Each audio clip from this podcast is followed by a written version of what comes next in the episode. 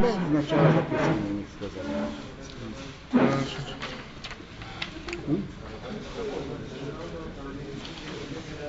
Начал вроде как записываться, но непонятно. Написано voice. И написано рекорд, я не вижу рекорд. Мы вы нажали? мы нажал, она стала двигаться. Э, Грав. Грава Барак очень интересный. Можем увидеть в нем много разных интересных вещей. Тора нам рассказывает историю, как Барак идет звать Билама, проклясть евреев. И рассказывается, что делали Барак и Билам, что как они в одном месте вставали, чтобы проклясть, и что какие действия они делали потом, и какое пророчество пришло на Пирама во втором месте и в третьем. Одно из интересных вещей, которые тут можно видеть, нам, нам это кажется даже очень, очень странным. Хотят, хотят проклять, хотят что-то делать, ну так что? Мы видим, что они понимали и видели, что основа мира и основа сила, сил мира лежит в духовной сфере, не физической. То есть, другими словами, основа силы мира, что произойдет, не лежит не в находках техники, не в пушках, танках и самолетах и ракетах, а основа лежит в духовной сфере. И они своими духовными путями пытались воевать против еврейского народа. Э, Разумеется, у них входило в планы, после того, как Билом проклянет, прокляст еврейский народ, то они будут воевать с евреями. Так ведь он сказал, что прокляни, чтобы я смог его ударить, с ним воевать. Но самые первые действия он искал в духовной сфере. Можно Да. Поэтому, по этому поводу вопрос задать? Да. Интересовал всегда. Почему Балака так интересовали дары физические, которые ему Биляма, Биляма интересовали вот эти вот дары, которые ему подарил царь. Драгоценности он ему подарил, потом там дары и все. Ведь он был как человек духовный, он должен был ценности видеть, ну я так понимаю, в духовном мире. А он э, с удовольствием принял все, все, что дорого для, как бы для обычных людей. Давайте скажем больше. Не только он принял, так сказать, постфактум, вынужден был принять, но мы видим, что это у это как раз были центральные ценности в мире. Как вот это вот Э, сочеталось? Сейчас мы к этому перейдем. Но прежде всего первая сторона, что и Барак, и Бирам видели, видели основы победы или поражения в духовной сфере. Богословление, проклятия, э, какие-то действия в духовной сфере. Они видели в этом основу. И так оно и есть. Основа мира решается как раз в духовной сфере. Я совсем не имею в виду, что человек не должен делать естественно, что он должен. Я говорю совсем о другом. Где лежат корни и основные силы событий, которые происходят в мире? Мы видим и у Барака, и Билама, они видели в духовной сфере. Они видели, что евреи побеждают необычно.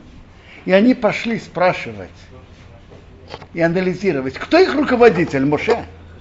В чем его сила? Его сила устами? Так э, в его устах, так давайте возьмем против него человека, в котором сила тоже в устах. Это кто? Бирам. Откуда Барак знал, что у Бирама есть большие силы? Откуда это знал?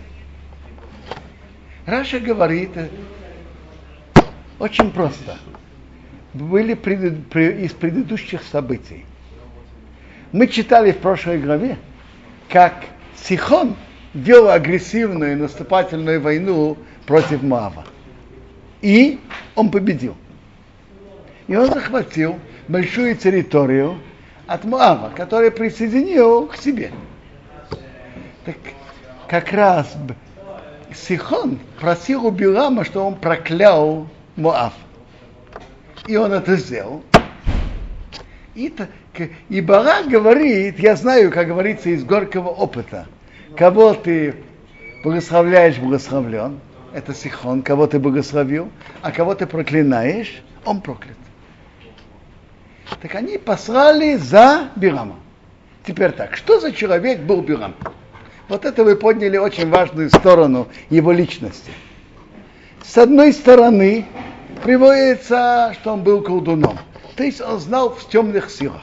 Вы знаете, что есть духовные силы, которые че, через духовные силы святости, пророчество и так далее.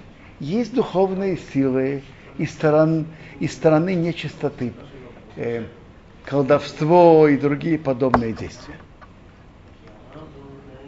Так он был гадальщиком. Но Бог ему подарил пророчество. Теперь, перке, а вот мы учим, что за личность был Бирам. И там мы читаем так. Человек, у которого есть вот эти три качества, он относится к ученикам Авраама Вина. Какие? Добрый глаз, скромность, не гонится за удовольствием. Это ученик Авраама Вина, из учеников Авраама Вина. Кто, у кого есть плохой глаз, плохой глаз имеет, вообще-то хороший глаз и плохой глаз это два понятия. И я думаю, что они взаимосвязаны. Одна сторона хороший глаз, что человек доволен тем, что он есть, тем, что он имеет. Он смотрит с хорошим глазом тем, что он имеет. Он доволен тем, что у него есть. Другая сторона – он не завидует другому. У него нет плохого глаза смотреть, что другого, я не знаю, машина красивее, до, дом больше, э, и так далее, и так далее. Должность больше, зарплата больше и так далее. Хороший глаз, он довольствуется тем, что он есть, и не смотрит плохим глазом на другого. Противоположность этому злой глаз и гордость и погоня за удовольствием. Кто имеет эти те противоположные три качества? Он из учеников Билам. И как раз Билам, с одной стороны, его Бог удостоил пророчества, а по моральным качествам он имел основы, он имел эти три плохих качества, которые в принципе, эти три хороших качества, основы всех добрых качеств, а плохие качества, основы всех плохих качеств. И как раз у Бирама мы видим, что не только он получил то, что ему Барак предложил, деньги. Нет. Мы видим, что деньги играют у него центральную роль. Что он говорит Бараку? То есть из этого можно, скажем, выучить, что большие знания и большие как бы даже духовные познания, они не не влияют на, мор- на моральные... Э, Совершенно верно замечаете. Э, совершенно верно замечаете. Но прежде увидим, где это видно из текста. Во-первых, мы видим, как он гонится. Деньги занимают у него центральное место. Что он говорит Бараку? Если Барак мне даст полный дом его, наполненный серебром и золотом, я не смогу нарушить рта, то, что Бог, и рта Бога. То есть получается, что у него центральное в жизни, что самое дорогое, что самое высокое. Дом полный серебра и золота, то есть много, много денег. Но даже если ты мне дашь все это, что это, конечно, для меня очень важно, но нарушить то, что вышло уст Бога, я не могу. У него был плохой глаз, у него были, была гордость, э, гордость видно сразу. Когда первый раз они пришли к нему вельможи, что он сказал? Бог мне не позволяет идти с вами. И тогда Барак понял намек.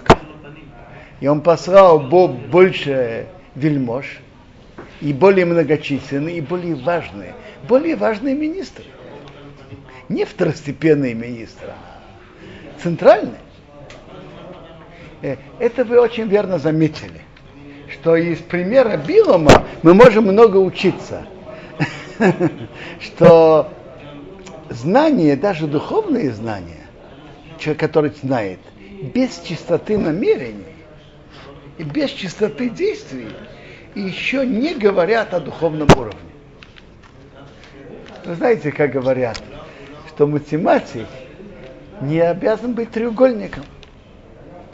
А врач, который говорит о вреде курения, может в перерыве закурить сигарету. Лекция это лекция, а действие это другое, что-то другое. И это мы можем ярко видеть на примере Билама. Билам в понимании глубин мира находится на очень высоком уровне. Его сравнивают в какой-то стороне, его уровень пророчества сравнивают с Моше. Разумеется, не во всех сторонах. Не во всех. В какой-то одной из сторон. В одной из сторон сравнивают с Моше. Э, есть вещи, которые он совсем не как Моше. Моше ведь видел, находясь в полном норм, обычном физическом состоянии, не падая, а он падал. Моше, Бог с ним говорил днем, а с Бирамом только обычно ночью и так далее. В одной стороне, в чем одна сторона, в ясности того, что Бог говорит. Бог ему с ним говорил ясно, без, э, без загадок, без сравнений. А в этом он был подобен Моше. Мы видим в чем-то он был подобен Моше, а с другой стороны, его моральный уровень был совсем другой. Это говорит нам, что нечего и говорить, что великий математик или знаток языков, или, я не знаю, э, поэт и так далее, или физик, или астроном, еще ничего не говорит о его моральном качестве. Это нечего и говорить. Это не имеет никакого отношения знания астрономии или физики, или химии к моральным качествам. Никакого отношения. Он знал, что есть Бог. О, но, но, но когда даже речь идет о духовных знаниях, он знал о Боге и знал, что Бог руководит миром. И он знал, что Бог хочет от человека. Но эти знания, когда они не относятся к действиям, ничего не говорят о личности. Вот тут мы подходим к интересной стороне личности Билама, э, который может нас много научить. Да? А если, если он говорил, что он, он точно знал, что Всевышний ясно с ним говорил, то как он мог это не отнести к действию? Как вот, мне это не совсем просто понятно. Как можно, вот, допустим, слышать, что тебе вот конкретно, ясным языком говорят, и, и ты знаешь, что это существует, и, у тебя такие, такое понимание мира, и, и все равно ты начинаешь это интерпретировать как-то по-своему. И... Не, а, он не интерпретировал по-своему, нет. Он пересказал то, что Бог ему сказал, он пересказал верно и точно. Но, но, тут, э, но, но тут вопрос другой. Приложил ли он это в своей жизни? Э, так я вам скажу, как я ви, видел очень интересное объяснение насчет Билама. Бирам, что он говорит Бараку несколько раз. Даже Барак даст мне полный дом его, наполненный серебром и золотом, я не могу нарушить род Бога. Не могу нарушить род Бога. То есть прямой приказ Бога. У пророка Ермия говорит так, насчет принесения человеческих жертв. А виси я не приказал, Верот Дибар, ты не говорил, Вероиосуар Либи, не пришло мне на сердце. Это говорит пророк Ермияу. Что он говорит? Что за три выражения? В Таргуме, переводе на, на арамейский, говорит так. Я не сказал это в Торе о человеческих жертвах. Да, это конкретная ситуация. Но тут речь говорит о выражении желания Бога. Я не говорил в Торе. Я не говорил через, не велел в Торе, не, не говорил в Торе, не говорил через пророков, и не пришло мне на сердце, я этого не желал. То есть не было на это желание Бога. То есть есть, что написано в Торе, есть, что Бог говорит через пророков, а есть, что Бог не указал и не велел. Но это желание Бога. У Билама то, что Бог говорил, он говорит, я не могу нарушить. А то, что Бог хочет, это Билама совершенно не интересовало. Это, это была основа личности Билама. У него были свои желания, он ненавидел евреев, и он хотел их проклясть и уничтожить. Он прекрасно знал, что Бог этого не хочет. Это против желания Бога. Но его это совершенно не интересовало. В этом прямая противоположность Аврааму. Авраама, что была основа его жизни? Он анализировал и думал, что Бог хочет от мира. То, что Бог создал мир, и мир не произошел такой сложный и многоградный мир, такой гармоничный, удивительный, прекрасный мир, невозможно, что он был, был создан сам, само собой. Это, многие философы пришли к пониманию этого. Но Авраам пошел шагом дальше. Авраам начал думать, а для чего Бог создал мир? Что Бог хочет от мира? И Авраам понял, что Бог хочет в мире, чтобы делали добро, и он начал делать добро людям. Так основу Авраама было, что он думал и хотел понять, пока пришел к выводу, хотел понять, что Бог хочет, пока он искал и нашел.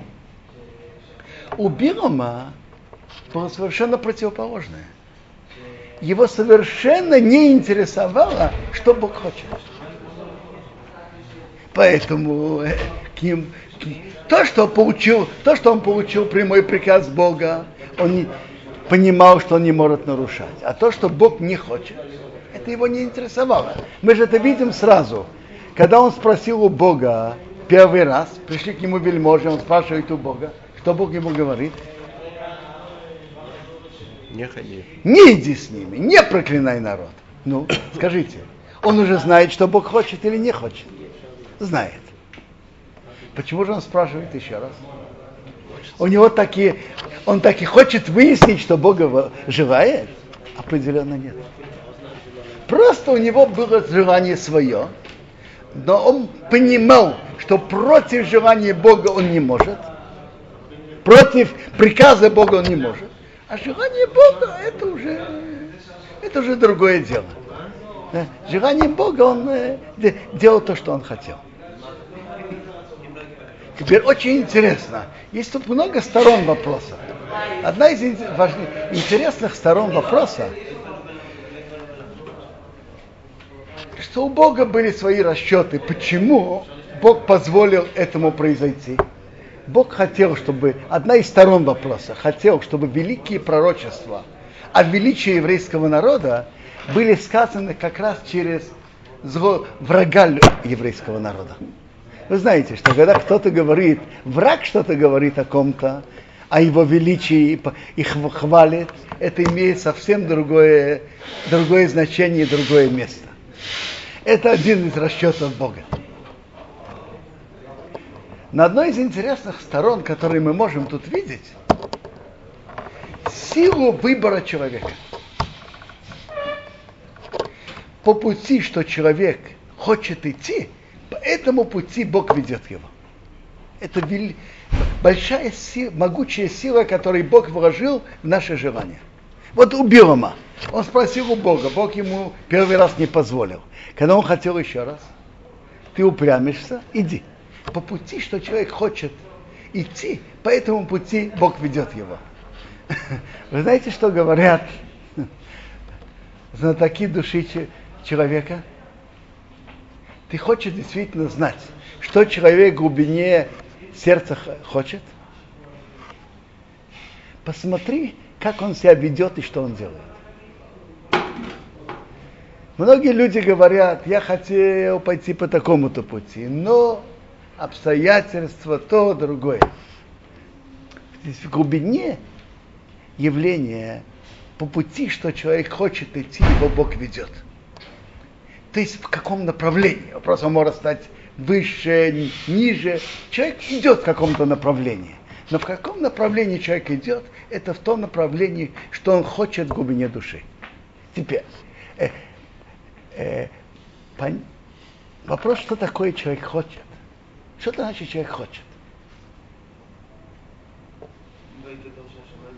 Э, Возьмем простой пример. Кто-то скажет, что он хочет мороженое. Говорят ему, знаешь, тут в магазине можно пойти 15 минут, и можно там купить мороженое. Он говорит, да нет, говорит, у меня, у меня на это нет терпения, нет желания. Если мне кто-то принесет, я буду есть. Скажите, он это значит, что он сильно хочет мороженое?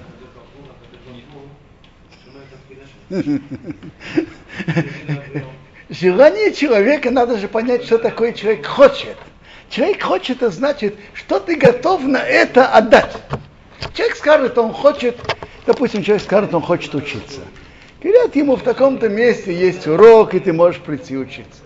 Он говорит, да нет, это поздно, да это далеко, да я усталый. Это значит, он в действительности хочет или нет? Это он не против, но это не значит, что он хочет. Хочет, это значит, сколько ты готов ради этого стараться, это значит хочет. А остальные вещи, это не значит, что он хочет. Это значит, что у него прекрасные иллюзии и прекрасные ощущения по относительно этого. Но это не значит, что он это действительно хочет. Хочет, значит, сколько ты готов ради этого трудиться и стараться. Это значит хочет. А все остальное это просто красивые иллюзии. Хочешь, значит, сколько ты готов на это отдать от энергии, от э, труда, денег и так далее, и так далее. Это значит, человек хочет. Когда человек действительно хочет и готов для этого стараться, то по пути, что человек идет, человек хочет идти, по этому пути Бог ведет его. И это имеет очень могучую силу. Мы даже не представляем себе, какую могучую силу это имеет. Я, я вспоминаю папу Зиханоли Враха.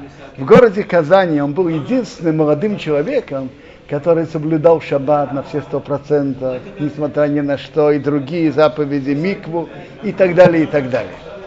В чем, что дало ему эта возможность? Я, я думаю, больше всего это дало ему возможность, знаете что? Потому что он очень хотел и готов был идти на старания и на жертвы. Так тогда по пути, что человек хочет идти, по этому пути Бог его ведет. Что он делал в Казани? По... Нет, что он сам и был единственным молодым человеком в городе Казани, в его возрасте, который соблюдал шаббат, и что дети тоже соблюдали шаббат, не писали в шаббат, не шли в школу, э, жена ходила в микву и так далее. Какой силой он мог это делать? Одни, один против, против всего вокруг. В чем его сила? Потому что он хотел со всем желанием и был готов идти на жертву. Пути, что человек хочет идти, этому пути Бог его ведет.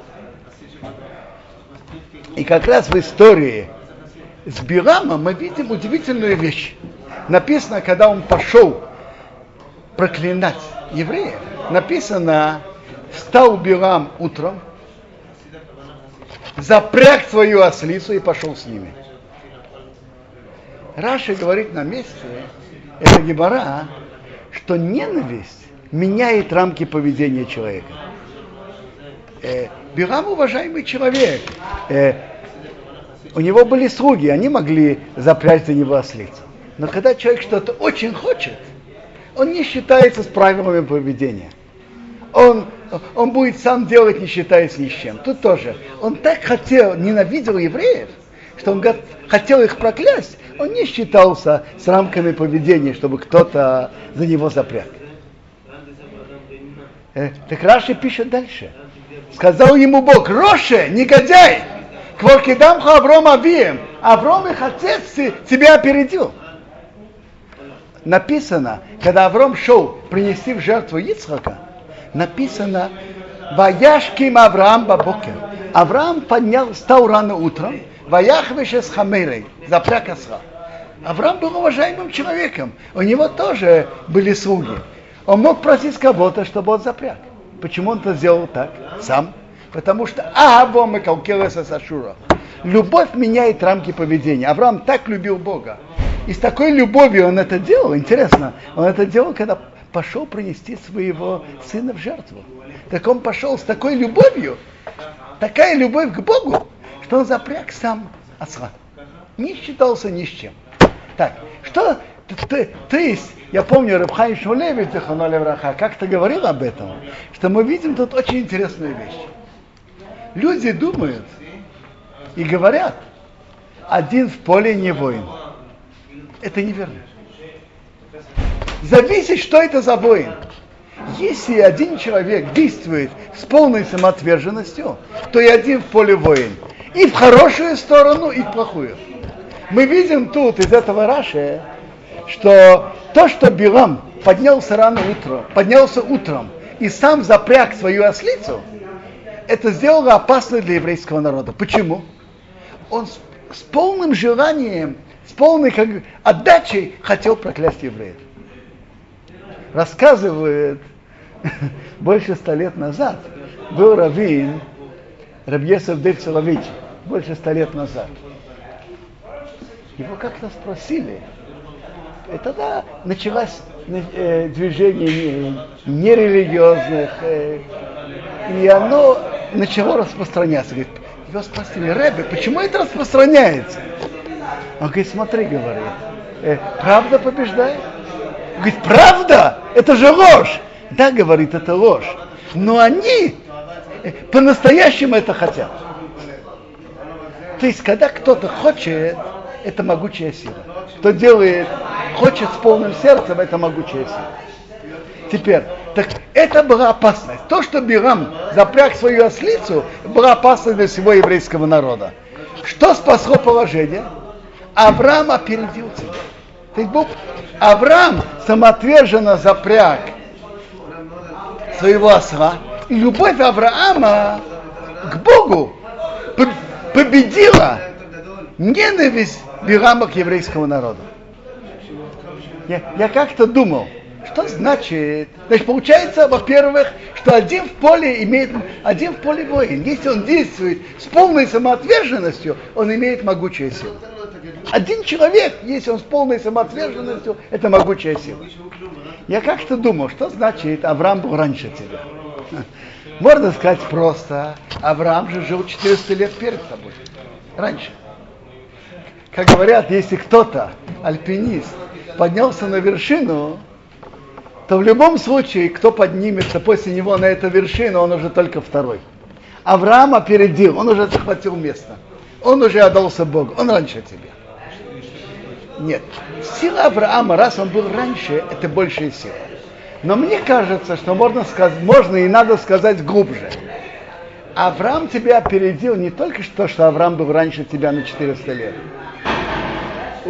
Авраам встал раньше тебя утром. Убил ему написано воеком, он поднялся. Поднялся в обычное время, я знаю сколько это, допустим, в 7 часов. А Авраама написано вояшки, поднялся с рассветом. Скажите, на что человек встает рано утром?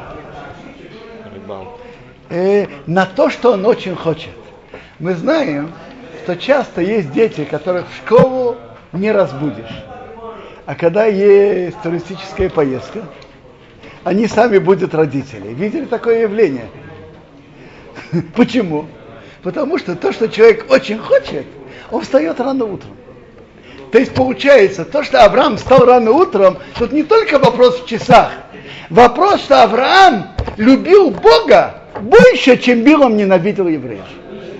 Раз так, у Авраама сила больше.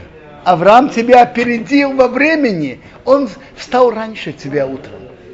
Допустим, Билам встал, допустим, в 7 часов, Авраам встал с рассветом до 5. То есть получается, что, что это говорит? что Авраам любил Бога больше, чем Бирам ненавидел евреев. То есть, и, то есть получается, мы видим, что когда человек действует с полной самоотверженностью, то один в поле воин, и чем больше самоотверженности, тем больше он имеет силу. И поэтому Авраам победил этот поединок один на один. И Бирам не сможет не сможет нарушить и разрушить то, что Авраам построил своей связью с Богом. Авраам сильнее тебя, его любовь к Богу больше, и ты не можешь ничего тут изменить. Да? А откуда мы знаем, что была ненависть к евреям, а не, скажем, э, сильные чувства там наживы? Я вам скажу, это был вопрос. Во-первых, насчет наживы был еще вопрос, он получит или нет. Ведь Бог же его предупредил, что ты будешь говорить то, что я буду тебе велеть.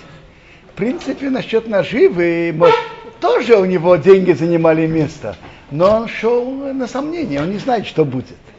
Видно, что он действительно хотел проклясть. Это было его такое внутреннее желание. Есть еще какие-то, скажем, сведения или... э, Я не знаю, Талмуд говорит, говорит? Талмуд говорит даже более остро. По выражениям проклясть, Талмуд говорит, и Раша это приводит, что Билом ненавидел их еще больше, чем Барак. Барак говорит Ора, а Бирам говорит Ково. Ково более ясно. То есть ненависть Бирама к евреям была еще больше, чем Барак. Он это делал, как говорится, э, деньги у него занимали место, но ненависть занимала еще у него более центральное место. Нет, Талмуд это учит и выражение, а тут ара, тут кава. Кава более ясное выражение.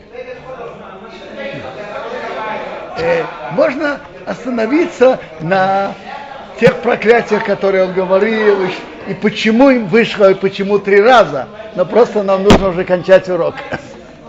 Есть много что говорить на эту главу. Хорошо. Э, Александр, может быть, можете выключить? То, что Авраам обидел, то, что он сделал. Все-таки это было 400 лет раньше. Что-то такое оставить, как будто стол поставить на вершине. Или что-то, как вы говорите,